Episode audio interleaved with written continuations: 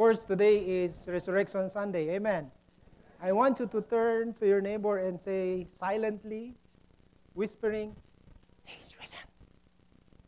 The reason I ask you to do that is because uh, in those days, they cannot, you know, publicly declare that he is risen. Because uh, we all know after the death of our Lord and Savior Jesus Christ, all of them were hiding. And so they don't want the news to, of course, to be spread out uh, loudly and publicly.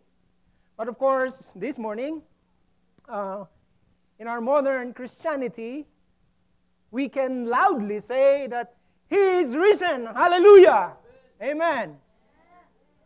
And of course, we should not be silent about this because His death and most especially His resurrection sealed the gospel. In other words, the good news is not only he died, he was buried, and rose from the dead.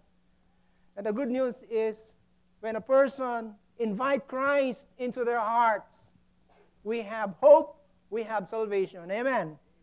And that's why this Sunday is a very, very important Sunday that we Christians should celebrate. And of course, it is fairly well established fact that our Lord and Savior Jesus Christ was publicly executed in Judea in the first century AD. We all know that this is under Pontius Pilate by means of cruel crucifixion and at the behest of this Jewish Sanhedrin. And so we have a record that these non historical accounts of Flavius Josephus, Cornelius Tacitus, Lucian of Samosata, Maimonides, and even the Jewish Sanhedrin. This, this group of people, they corroborated the early Christian witnesses' account of the important historical aspects of the death of our Lord and Savior Jesus Christ. There's no doubt about that. But as for his resurrection, there are lines, several lines of evidences which make for a compelling case. And indeed, was Christ was resurrected from the dead, and the tomb was indeed empty. There's a guy by the name of Sir Lionel Luckhoo, this jurisprudential prodigy. He was an international statesman, and of course, he's holding a Guinness Book of Records, and he's famous for his unprecedented 245 consecutive defense murder trial acquittals. Consecutive, and those are 245. And so he is in the Guinness Book of Records. He epitomized Christian enthusiasm and also the confidence in the strength of the case for the resurrection uh, when he wrote this, and I will share it with you. It's on the monitor. This is what he said when he was alive. I have spent more than 42 years of a defense trial lawyer appearing in many parts of the world, and I am still in active practice. I have been fortunate to secure a number of successes in jury trials I say unequivocally, the evidence for the, for the resurrection of Jesus Christ is so overwhelming that it compels acceptance by proof, which leaves absolutely no room. Look at what he said no room for doubt. This guy is a brilliant guy. He is a lawyer, trial lawyer, and he did look for many evidences. And he found a lot.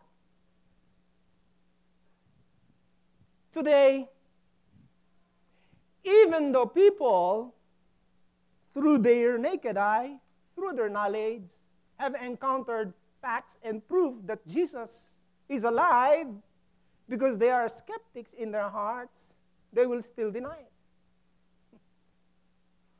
And I think that's the work of the enemy. Because the enemy, the devil, doesn't want us to know that our Savior is alive, that we are serving a God that is not dead. He is alive.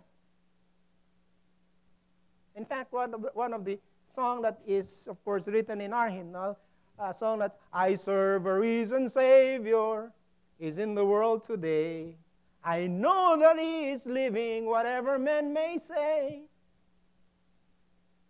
And if you continue that song, it says that He is alive because I am the proof that He is alive.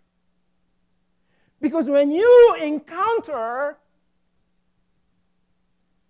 Christ, the living Christ, there will be changes in your heart.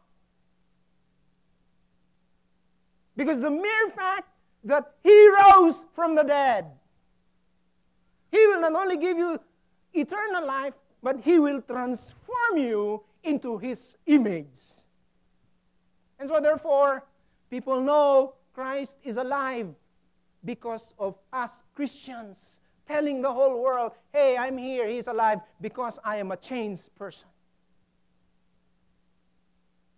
But I want for us to know this morning, it is important for us to remind ourselves that in our society again, they twist everything when it comes to the knowledge of who Christ is, especially the birth and also his resurrection. Because nowadays, this resurrection, they call it, of course, Easter. It's more on egg hunting. It's more about on eggs. Though we do this here, we don't focus on those eggs. I want for us to realize here this morning about first the reasons why Christ's resurrection is so meaningful. It is very meaningful. It's not just about holidays, but there is meaning. Number one, why is it meaningful? The resurrection of Jesus is meaningful because it proves that God is powerful. That the God we serve, the God that we worship here at Philam International Church, is a God that is so powerful.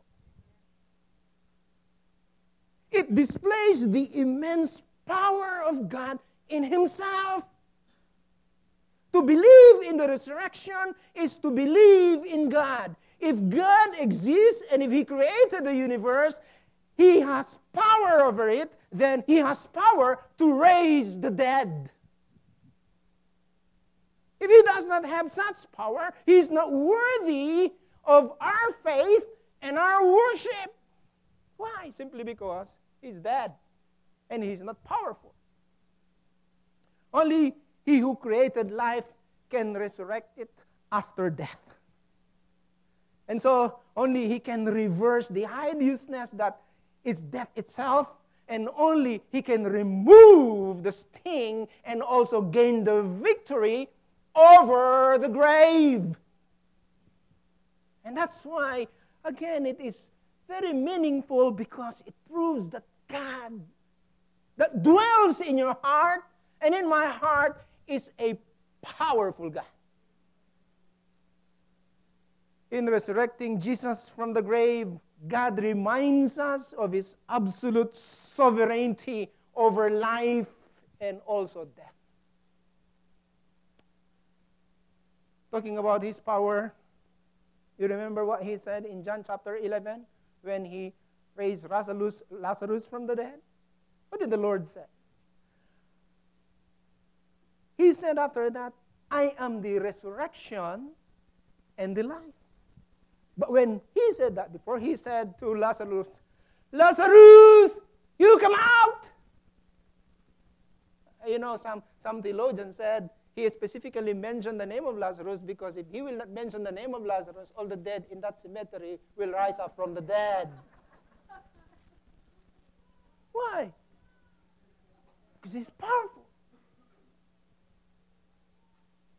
We all know that when Christ was born and, and, and, and Mary uh, was a little bit skeptic about what she is experiencing, we, uh, uh, the angel said, with God, nothing is impossible.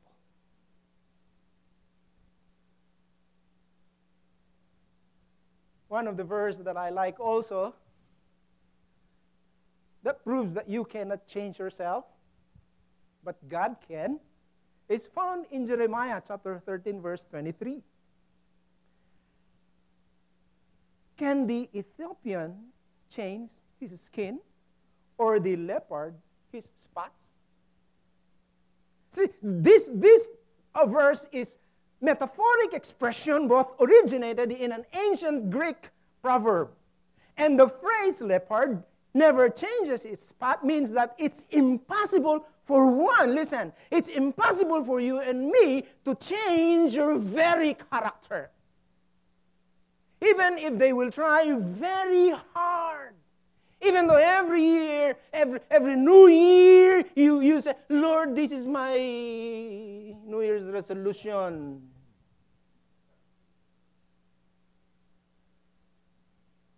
The expression sometimes also is used as a leopard can change its path. It's used to explain the idea, listen very carefully, that no one can change their innate nature.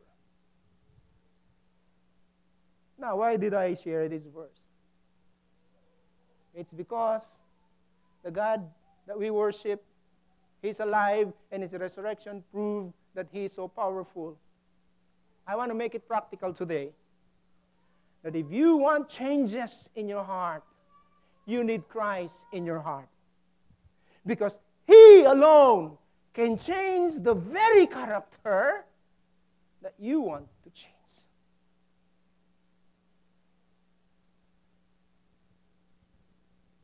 If you accepted Jesus Christ as your personal Lord and Savior, He will instantly change you.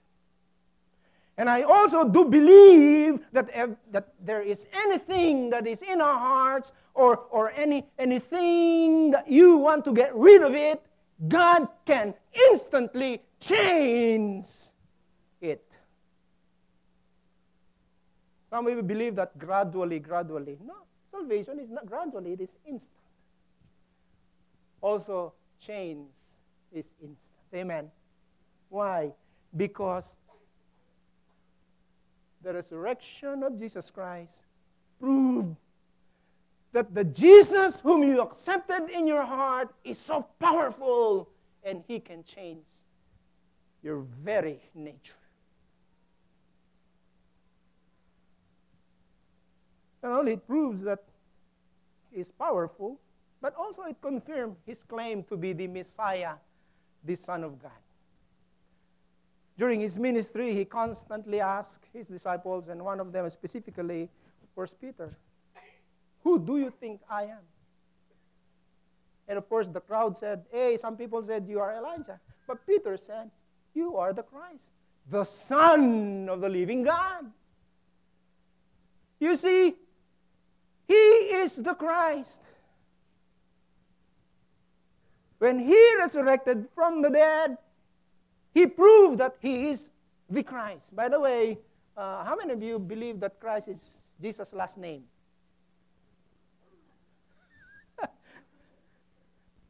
Jesus Christ, okay? Christ is not his last name. Christ is his title, meaning the anointed one, the chosen one, okay? Same thing with the word Messiah.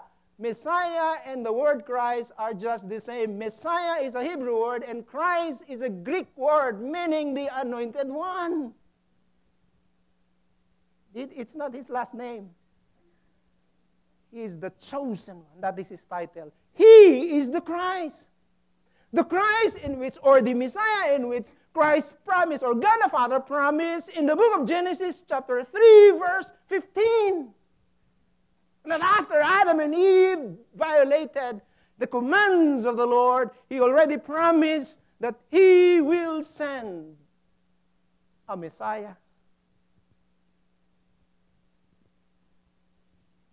He is the Son of God. And according to Jesus, His resurrection was designed from heaven that authenticated His ministry. In the book of Matthew, chapter 16, verse, verses 1 to 4, and, and, and, look at these Pharisees, okay? Then the Pharisees and Sadducees came and testing him, asked that he would show them a sign from heaven.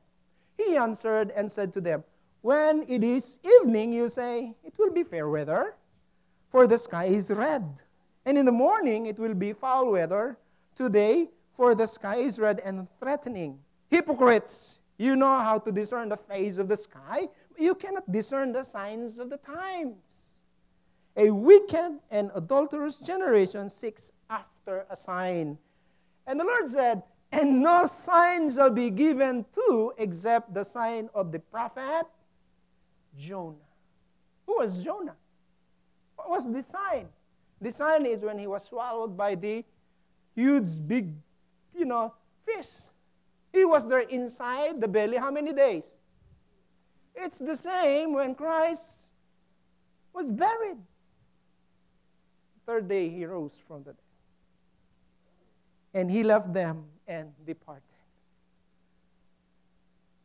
The resurrection of Jesus attested to by hundreds of eyewitnesses that Christ is indeed the Messiah, the Savior that the nation of Israel was waiting. And of course, it provides irrefutable proof that he is the Savior of the world. Look at, look at uh, uh, 1 Corinthians chapter 15, 3 to 8. For I delivered to you first of all that which I also received, that Christ died for our sins according to the Scriptures. And then he was buried, and he rose again the third day according to the Scriptures. And then he was seen by Cephas, then by the twelve. After that, he was seen by over 500 brethren at once. Now, think about this. Some people will argue that Christ or these disciples, when they cried, they were hallucinating. No way, Jose. Because these 500 people, you think they are they were hallucinating at the same time? You don't hallucinate. All of us will hallucinate. No. And so they did not. And of whom the greater part remain to the present, but some have fallen asleep. After that, he was seen by James, then by all the apostles. Then, last of all, he was seen by me. Of course, this is the Apostle Paul when he encountered the Lord Christ going to the road to Damascus, going after the disciples as by one born out of due time. And so, and not only it proved that God is powerful, it confirms his claim to be the Messiah and the Son of God. But number three, it proves his sinless character and divine nature. See, the scripture said God's Holy One would never see corruption. Psalms chapter 16, verse 10. And Jesus never saw corruption indeed, even after he died. This is very important. Why? Because if he saw corruption, meaning if he is sinful, just like us, no way he can be a savior. He also needs a savior. Why? Because he is a sinner. But because the Bible says he saw no corruption, God was pleased when Christ said, It is finished. In other words, it is accomplished. Salvation through him. It's done. And that's why I said last Friday you don't need to inflict pain on yourself for you to have salvation. Christ did it for you on the cross of Calvary 2,000 years ago. Amen.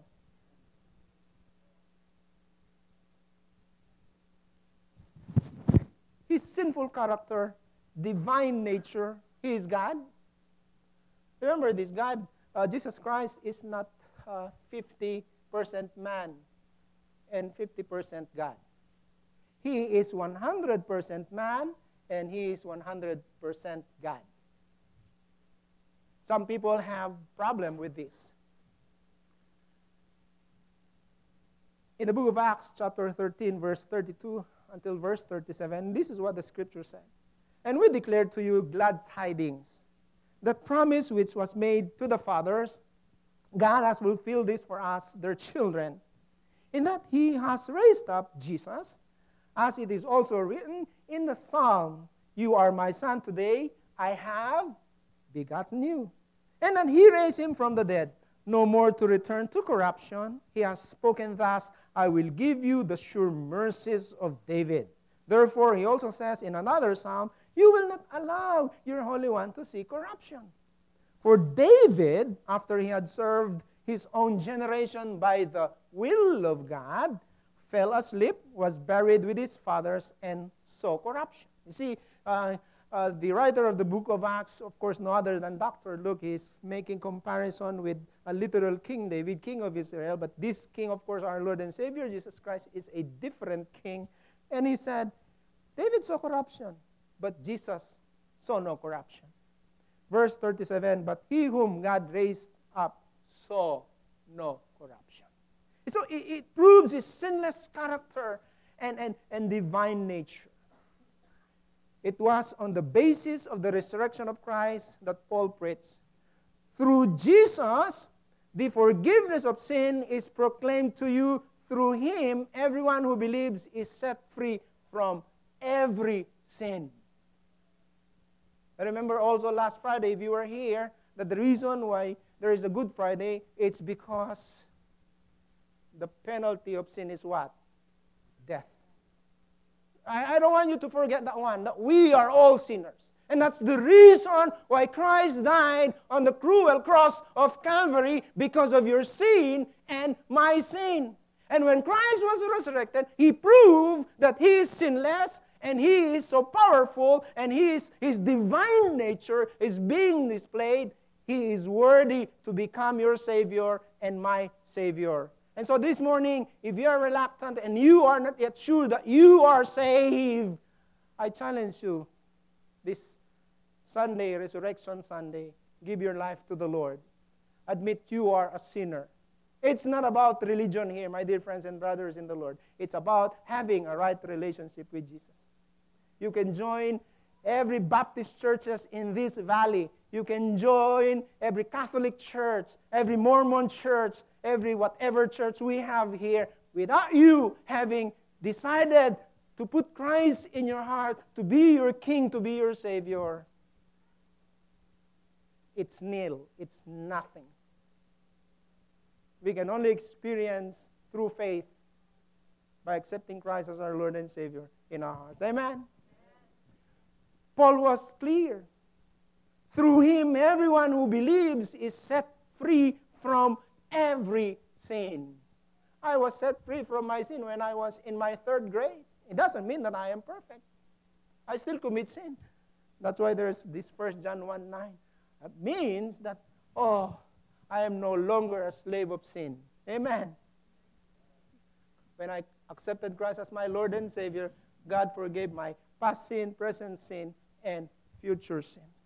That's why when Christ was hanging on the cross, he died for the past sin, present sin, and future sin of every human being who will dwell, who will live in this earth. So Paul was right. Through him, everyone who believes is set free. Have you felt being free? You know, when you are free, there is joy in your heart. Amen. And that's why if you have experienced the freedom from sin, every, every Sunday you come here, there must be that expression hey, I, I am here because I am free and I want to worship the Lord. There should be joy, there should be gladness in your heart. Number four, the resurrection of Jesus Christ is not only the supreme validation of his deity, it also validates the Old Testament prophecies that foretold of Jesus' suffering and also resurrection. Uh, it's very clear in the book of Acts, written again by no other than Dr. Luke. And, and these are all prophecies, and they were all fulfilled. Number five, Christ's resurrection also authenticated his claims that he would be raised from the dead. In the book of Mark, chapter 8, verse 31, he kept on saying this to his disciples. You know, he predicted it, he, he prophesied it that in the third day uh, I, I will rise from the dead. You know what? The reason why these disciples can, can uh, perceive and, and understand and process what Christ is saying, I, I will die and then on the third day I will rise from the dead. It's because they, they don't believe that the Messiah, the Savior that God Father is sending them will die. That's why during, remember in our, in our lesson last Sunday, when he was entering the city of Jerusalem, people were saying, Hosanna, Hosanna, save, save. And after how many days? Two days, they changed their mind.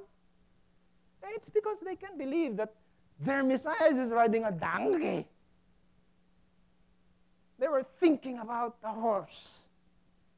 Horse is a picture of, of, of a, a, a warrior riding on a horse.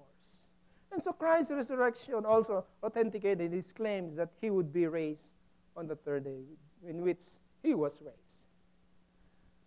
But number two, not only uh, this is very important event, but also in our text this morning, we can see Paul wrote that there was an alarming supposition he mentioned. Okay? In, in, in verse 13, following in the passage that we are reading. This is an alarming supposition.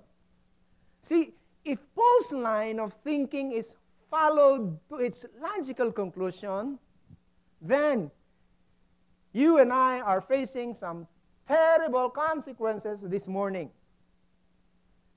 If there is no resurrection from the dead, then our lives mean nothing. And we have wasted our time even getting up this morning. let's take a look at what the Apostle Paul shows us what would be true if there was no resurrection from the dead. Okay? Number 1, verse 13. Christ is not risen. If Christ is not risen, see, verse 13 says, This will be the consequences. He died in vain. yeah, the reason why Romans 4.24 says that because of Christ we have what? Salvation. And, and so, if the resurrection is not true, and the disciples stole the body of the Lord and Savior Jesus Christ, they were lying that they saw him risen from the dead. Christ died in vain. And number two, he lied. In Matthew 16, verse 21, because he said, In the third day I will rise. So, if the resurrection of Christ is not true, we are worshiping a Messiah who is a liar. That's, of course, the alarming supposition of the Apostle Paul. In number three, letter C, he had no power to save and certainly cannot save today. He cannot be a savior. His title should not be uh, Lord and Savior. It's only Jesus. By the way, Jesus means Savior. We can change his name to different. We can, we can, we can rename him Joe. Because we have a lot of Joe here. You know, in the Philippines, if you are an American, they will call you Joe. hey, Joe.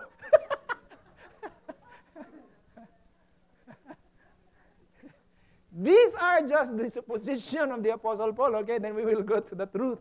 Number two, that is, that is if Christ is not risen. Number two, our preaching is a waste of time. Brad, you're wasting your time recording my sermon because Christ is not risen. Go home. That's what we're doing. We're wasting our time. You wasted five gallons of water when you took a bath, going here preparing, brushing your teeth. How many of you brush your teeth today? uh, oh, waste of time. I wasted my time this past week preparing Bible studies, sermons, because Christ was not resurrected from the dead. Our faith is foolish, verse 14. All we go are praying every Wednesday, or Sister Lynette, you're wasting your time studying. Uh, we're wasting our time going to Lily, distributing tracts, uh, working, hoping, holiness, praising is a waste of time. You're wasting your time, Sister Leah.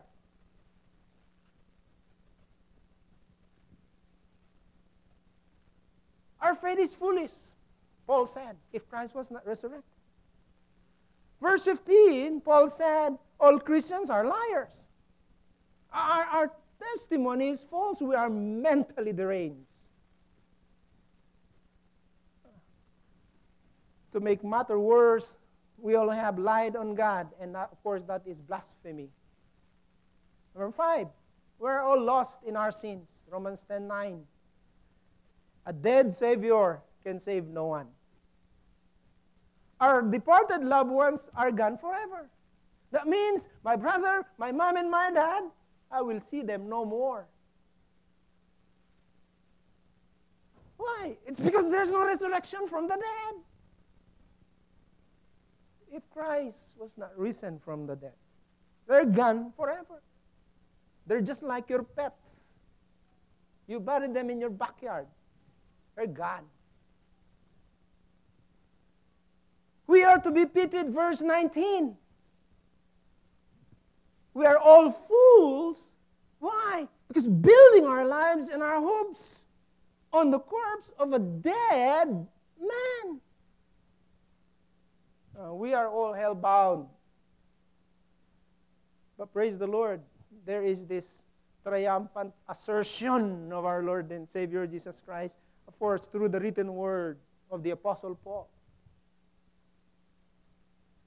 In verse 20 up to verse uh, 23, Paul's announcement is that the message of the angels at the tomb was true. Amen. Read the record in Matthew chapter 28, verse 1 to 6. Jesus did rise from the dead just as he said he would. By the power of God, Jesus conquered the death and then he rose again from the dead. And according to the apostle Paul, the first Adam brought death. Romans 5:21, of course, when, when Adam and Eve violated God's commands, death entered into this world. And the apostle Paul, however, the second Adam, the Lord Jesus brought life and salvation. Amen.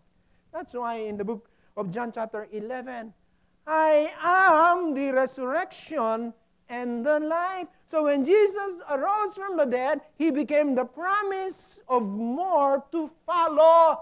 He is the first fruit. Why? Because he lives. The graves of this world will yield a rich harvest of the redeemed when he returns in his glory. Because he lives, all things Paul mentioned are not true that scary supposition that he mentioned are not true. Jesus is risen. And so, our preaching is not a waste of time. Amen. Billy Graham's preaching going around the world, he did not waste his time. His son, Franklin Graham, is doing some evangelistic meeting in, in, in some part of Latin countries, and people are you know, giving their lives to the Lord. He is not wasting his precious time because he is preaching a gospel. And that gospel is, of course, our Lord is alive, he is risen from the dead. Our faith is not wasted. Hmm. Yes, your faith and my faith are not wasted. And we are not liars. And yes, Sister Leah, you're not wasting your time. Brother Bishop Carlito.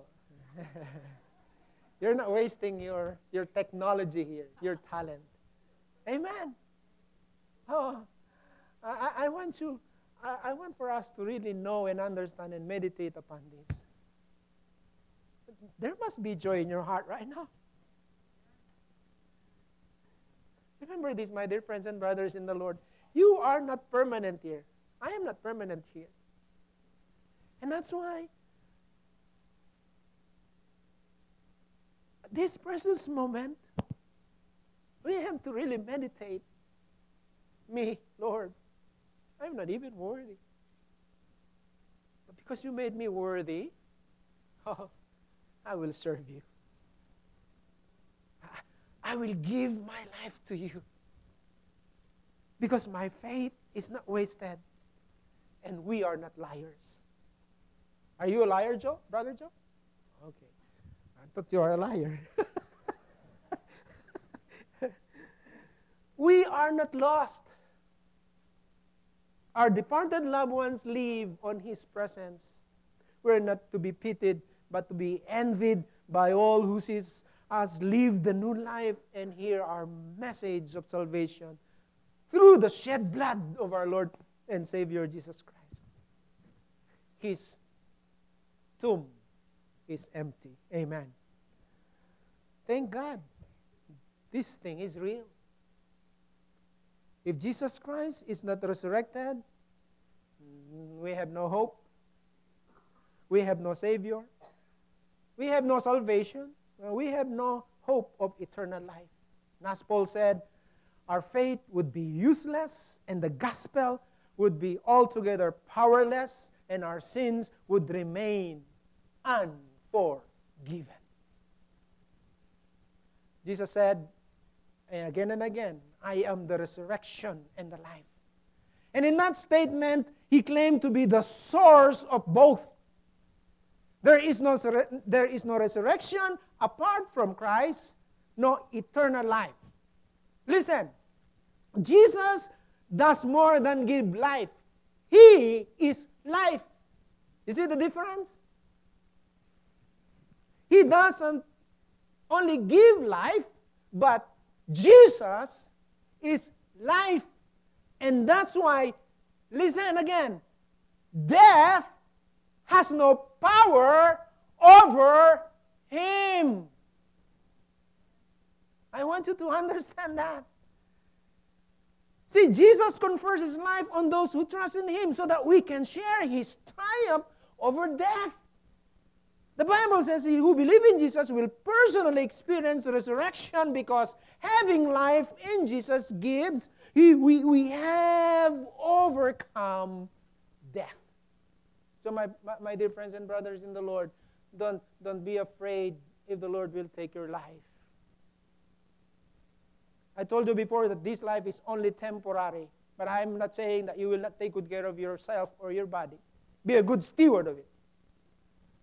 But don't, sometimes we, we you know, we, we, we think that, oh, it's so much worry, we think that life is only here. When you have Christ in your life, He gives you life. That means when you die, when you expire, just like your driver's license will expire, when you expire, when you meet the Lord face to face with your appointment, you have an appointment with the Lord. How many of you have appointment with your doctor tomorrow? You can cancel that anytime. But you cannot cancel your appointment with the Lord. It is appointed unto man once to die, but after this is the judgment. If we are Christians, if we are in the Lord, the moment you die, you meet Him face to face. And we have eternal life. Amen? So don't, don't worry so much about uh, what's happening to you right now. Because that life that God gives you is better than this life you have here on earth. No more mortgage. No more arthritis. No more back pain. No more problem. No more tears. It is impossible for death to win because Christ was resurrected from the dead. Unlike other religions, Christianity possesses a founder who transcends death and promises that his followers will do the same. Every other religion was founded by men or prophets whose end was on the grave. Name it mention founder. Only Christ was risen from the dead. Amen. So, as Christians, we know that God became man. He died for our sins, and he was resurrected from the dead. Number three and last, the importance of the resurrection of Christ has an impact on our service to the Lord. Okay? Now, I want you to pay attention here. The impact of the resurrection on our service to the Lord now. And so the Apostle Paul ends his discourse on resurrection with these words Therefore, my dear brothers and sisters, stand firm. Let nothing move you. Always give yourselves fully to the work of the Lord because you know that your labor in the Lord is not, can you say it with me? In vain. I like the New King James Version. Therefore, my beloved brethren, be steadfast, immovable, always abounding in the work of the Lord. You see, this, this is the challenge now for each and every one of us, believers in the Lord. If we believe the resurrection of the Lord Jesus Christ is real and true, then, like the Apostle Paul's challenge, he said, Let nothing move you, immovable. You see, your relationship with the Lord should be intact, and no matter what you experience in life, you are faithful in the Lord, serving Him. Amen. Why? Because you are serving a God who's not dead, risen from the dead. And so, therefore, the Apostle Paul challenges us be steadfast, immovable in serving Him. As a Christians, we should not get discouraged easily. If you have problems in life, don't get discouraged easily. If you have problem with your finances, don't get discouraged easily. If you have problem with your family, don't get discouraged easily. If you get discouraged easily, then Christ's resurrection is not really working in your heart. So I want to go back to the first point. It proves that God is powerful. Paul was right here. Then, if the resurrection proved that God is powerful, then let nothing move you. Amen. Eh, be steadfast, immovable, always abounding. I like the word abounding. See, it's, it's, it, I see a picture of, of, of, you know, being enthusiastic. There is an enthusiasm in serving the Lord. See, because we know we will be resurrected to new life, we can endure, listen, persecution danger for Christ's sake. He mentioned it in verse 30 to 32, just as the Lord, our Lord, did. Because of the resurrection of Jesus Christ, did you know that thousands of Christians, martyrs through history, have willingly traded their earthly lives for everlasting life and the promise of resurrection? Oh, yes. Like the apostle, like the, the rest of the apostles, most of them. They traded their early life early lives for everlasting life. Why? Because the message, the gospel that they present to the world, to the Jewish and to the Gentile, is not a lie, it's truth. And so they are ready to die for the truth. That's why they are immovable, they are steadfast, and always abounding in serving the Lord.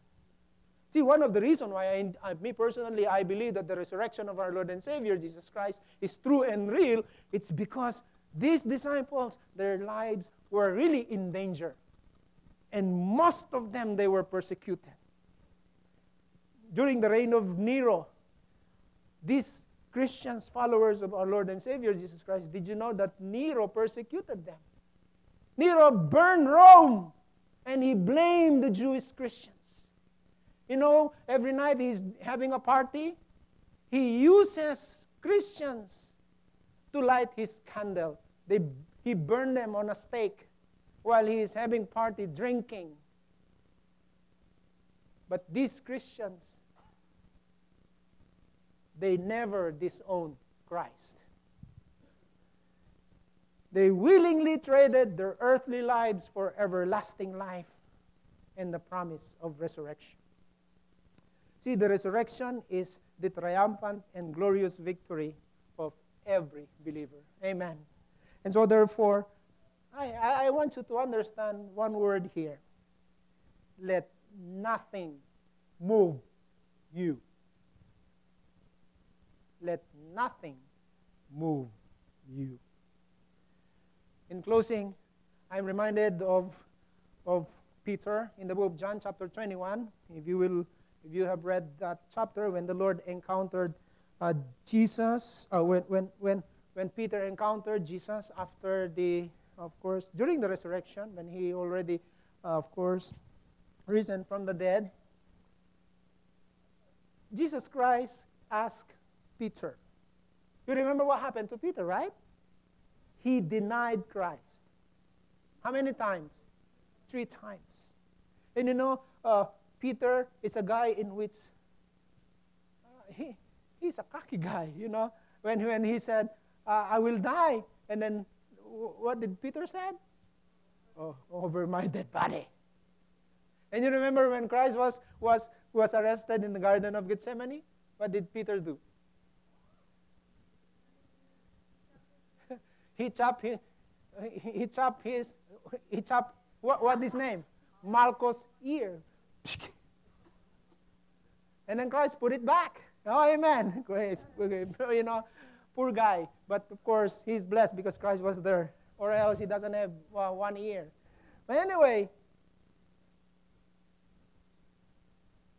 when Christ was being tried, think about this. His friend, Peter, denied him. Same, betrayal with what Judas did. Oh, you are with them, the lady said. No? Yes, you are because your accent is Galilean? You're with him. No.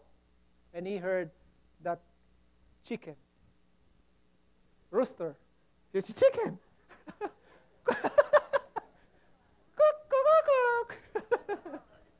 uh, that's where he realized what Christ prophesied about him. But you know the difference with Judas and Peter? Judas did not repent. He, he, he just, you know, felt remorse, sorry for what he has done. But when Peter realized that what he did was not right, was, was wrong and it's not right, he repented. He turned around. And so the Lord asked him, Peter, do you love me more than this? Why? Because Peter, you know, went back to his old, old, old craft, fishing. And Christ said, Peter, do you love me more than this? Actually, he asked him how many times? Three times. I don't know why always three. He denied him three times, and then Christ asked him three times. But, but this question is a question in which Peter must search his heart. Peter, do you love me? And this morning, I will throw that question to you. How is your walk with the Lord? We believe that Christ was resurrected from the dead. Amen. My question to you this morning Do you love Jesus?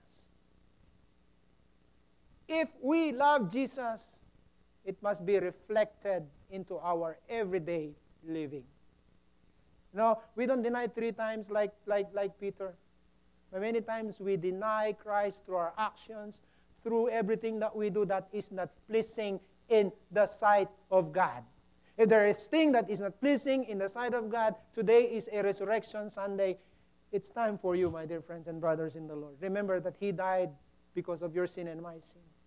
And we sometimes, when we continue to do things that are not pleasing in the sight of God, we want to crucify Him more. I will throw the question again Do you love Jesus? If you love Jesus, if you love someone, you please them. You know what? Peter proved that he really loved Jesus. Why? Because he became the spokesperson. And no matter what this enemy will do to them, they continue. They were stopped. Don't, don't preach the gospel anymore. They, they continued. We obey God rather than man. they are willing to risk their lives because the Savior, the Lord that they are saving, is alive. He is the true and real God. Our Heavenly Father, we thank you for your words. We thank you, Lord, that your resurrection is real. It's not fake, it's not phony. You rose from the dead. Death has no more sting, death has no more power because in you there is life, and you are life. And Father, we thank you for extending that life to each and every one of us. You imputed righteousness through us and in us because of your death on the cross of Calvary. Father, this morning, help us to serve you, abounding in our service, immovable in everything that we do. And Lord, we want you to continually work in our hearts and help us grow more in our relationship with you. But this morning, I know that you're listening to our message. Is there anything that you want to commit to the Lord? I don't want you to raise your hand this day or at this very moment. I, I want you to, to just come forward. I want you to stand here. I don't know what you want to tell to the Lord. Again, you ask, you heard the question, do you love me? Probably you want to say to him in this altar, yes, Lord, I love you. Will you please stand up? Stand up, come here in front, and then we will pray together.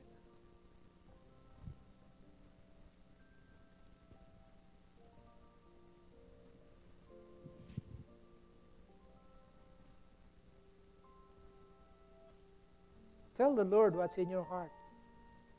Will you stand up and come forward?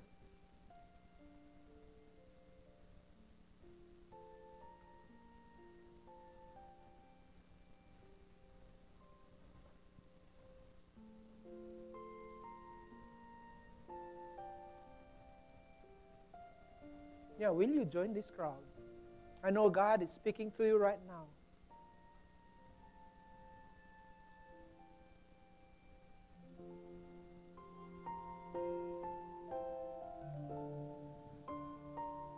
Is there heaviness in your heart? Give it to the Lord. Is there some, something that bothers you? Give it to the Lord. Remember our first point. He's powerful. He's powerful. He can change you. If your situation is impossible, give it to the Lord. Is there anything that you can say, Lord, I'm sorry. Please forgive me. Help me change my heart. Will you come forward?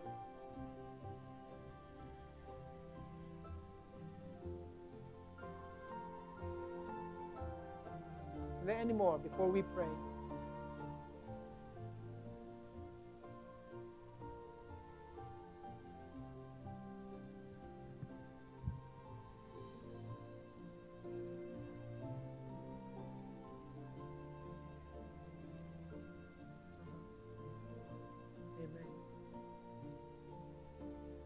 Pray together. Dear Heavenly Father, we thank you. Thank you, Lord, for speaking to your children in a very personal way. And also, I thank you for using me, and I want to give back all the glory and honor to you. Oh Lord, your words are indeed powerful. They have power to change the heart of an individual. These are your words, oh Lord.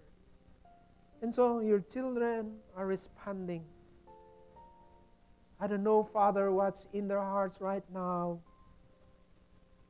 Oh Lord, you know them. And so, Lord, as your servant, I lift them up to you, O Lord. I pray for them. Oh Lord, have mercy upon them. And continually, O Lord, be gracious unto them. I know, O Lord, some of them are struggling. Oh Lord, they, they, they can do it on their own. That's why, Father, they are here in front of the altar asking you, oh Lord, to work miracle into their hearts right now. Do the impossible for them, oh Lord. Oh Father, thank you. thank you for your ministry.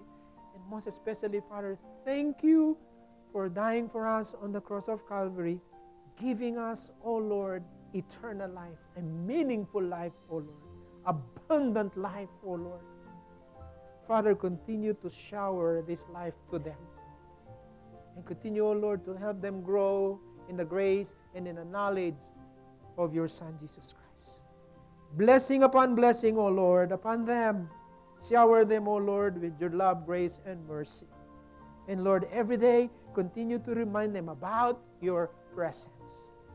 And Lord, I pray also that you use them in your kingdom. Thank you, Father. Thank you for what you will do to every individual who are here. Again, Lord, blessing be upon them. For this is my prayer in Jesus' name. Amen.